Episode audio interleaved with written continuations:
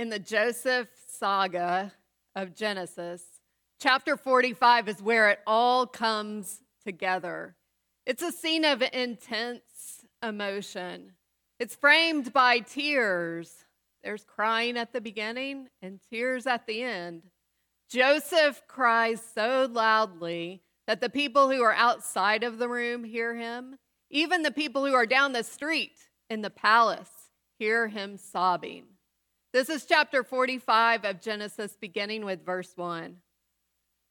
Then Joseph could no longer control himself before all those who stood by him, and he cried out, Send everyone away from me.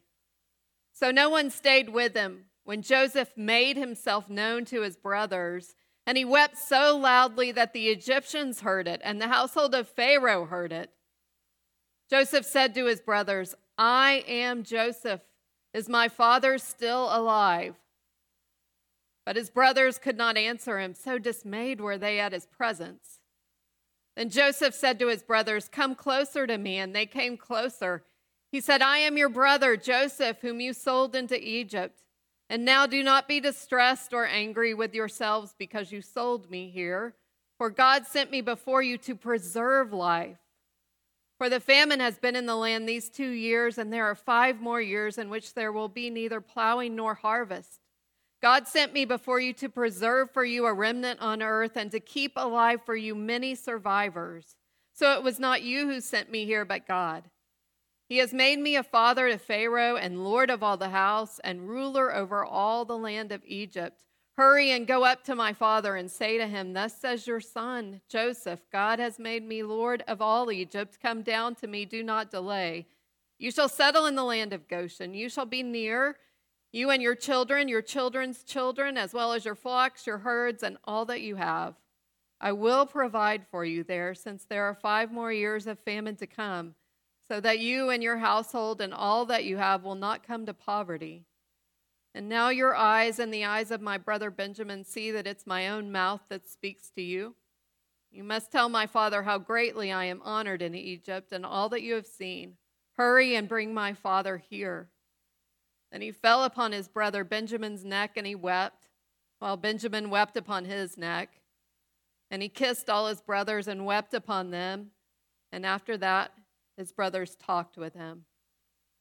This is indeed a story of God for the people of God. Thanks be to God.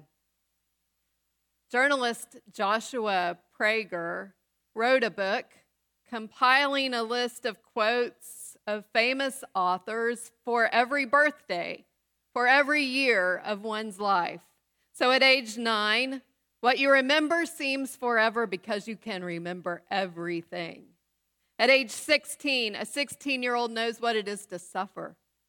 At age 30, at 30, a man steps out of the darkness and wasteland of preparation into active life.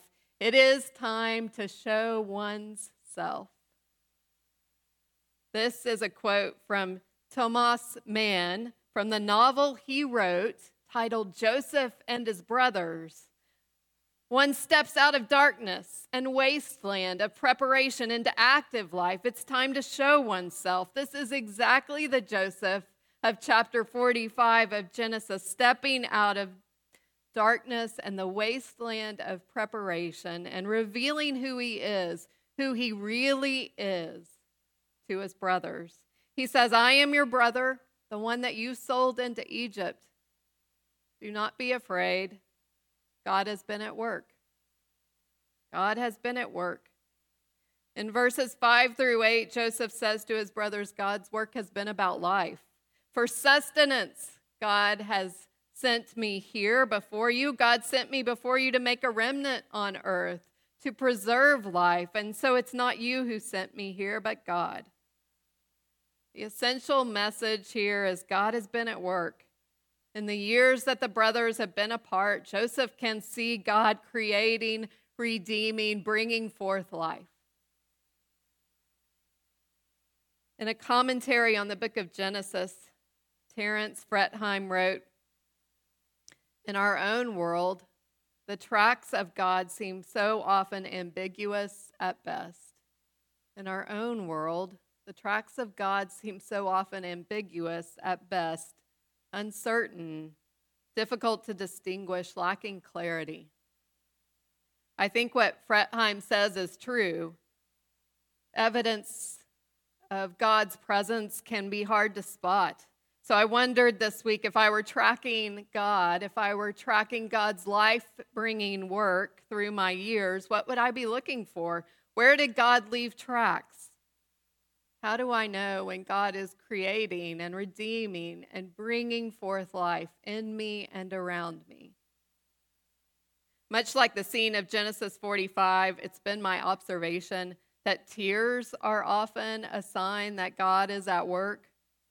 I don't cry easily, and I don't much like it when I do, but tears can signal a spiritual shift within me or around me. I think this was the case a few years ago at my friend's ordination service. My very first year out of seminary working in a church, a teenager, a young woman, made a lunch appointment with me to tell me that her Sunday school teacher, a fellow staff member of mine, taught that women shouldn't be pastors. The Bible forbids them to teach, and God doesn't like it. She wanted to know what I thought. I don't agree, I told her, and we talked about why.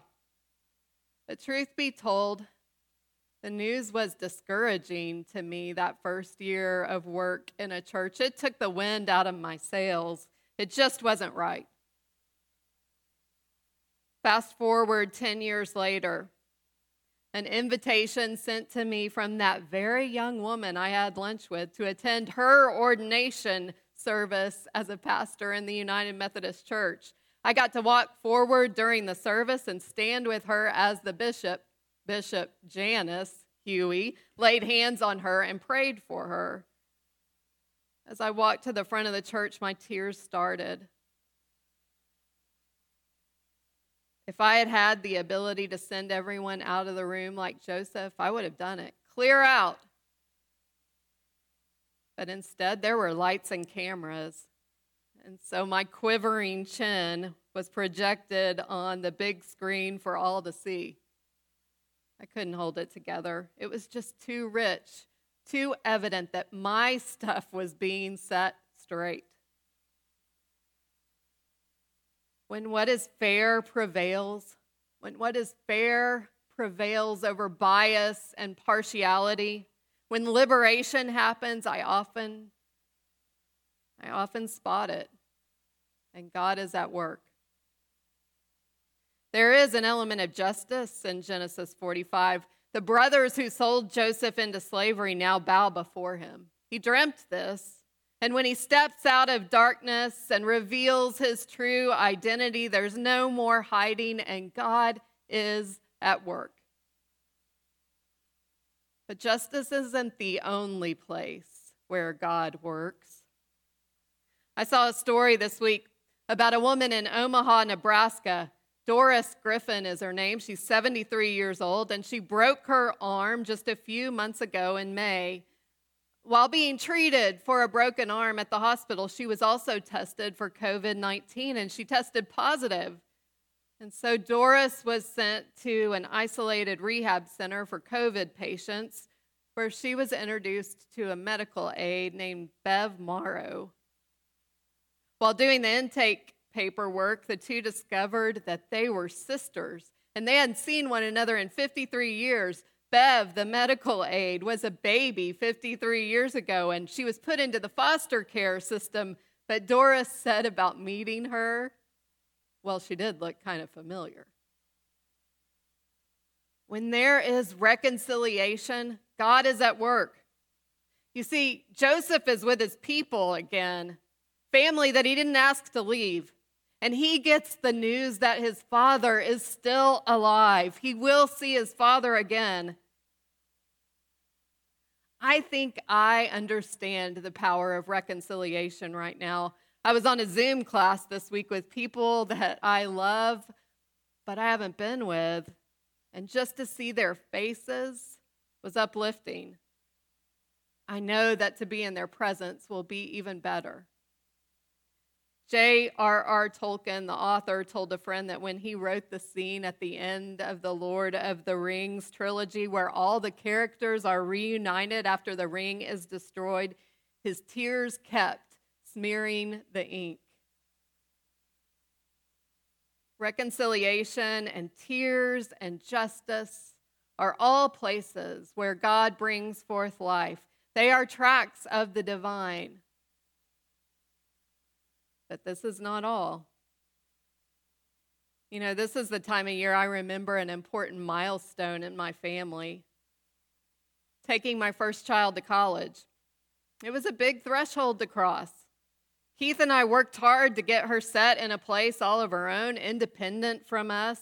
And when we left the campus, she was in good shape, and man, we were exhausted. When we got back to the interstate, my tears started, and I couldn't turn them off. What is it? Keith asked. She's good. She's going to do great. Why the crying? She'll be fine. I know. I know, I said. It's just that I can see every single thing I did wrong for the last 18 years so clearly. I wish I could redo it for her.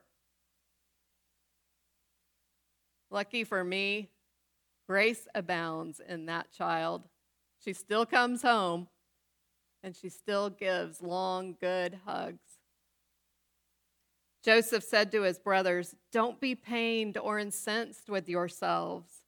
And he embraces them all, every single one of them. Forgiveness. Forgiveness is a place where God resides. Forgiveness and reconciliation and justice are all places where we can spot God at work, bringing new life. The story caught my eye this week of a newborn born in Beirut, Lebanon on August the 4th, minutes after the explosion at St. George's Hospital, right in the middle of the wreckage. The father, intending to capture his son's first moments on camera, instead recorded windows crashing on his wife's hospital bed. I saw death in my own eyes, he said. Brushing off blood and shattered glass, the medical staff helped the mom into the corridor. There was no electricity. The sun was starting to set, and so with cell phone lights, baby George was born. His father had one objective to get his son and his wife to safety. And so they got into a stranger's car and they were driven to a hospital outside of the capital where George was finally bathed and cleaned. You see, every time, every time there is a light, no matter how dim, every time there is a new birth, God is at work. God is at work. Can you see it? Pray with me creating, redeeming, sustaining God, we are overcome with admiration of your work. From wreckage and destruction, you bring new life. You forgive, you reconcile, you set things right. Lord, we ask that you would work powerfully in us and among us we seek to discover your tracks and to follow your ways. Open our eyes, Lord. Open our eyes and soften our hearts. Amen.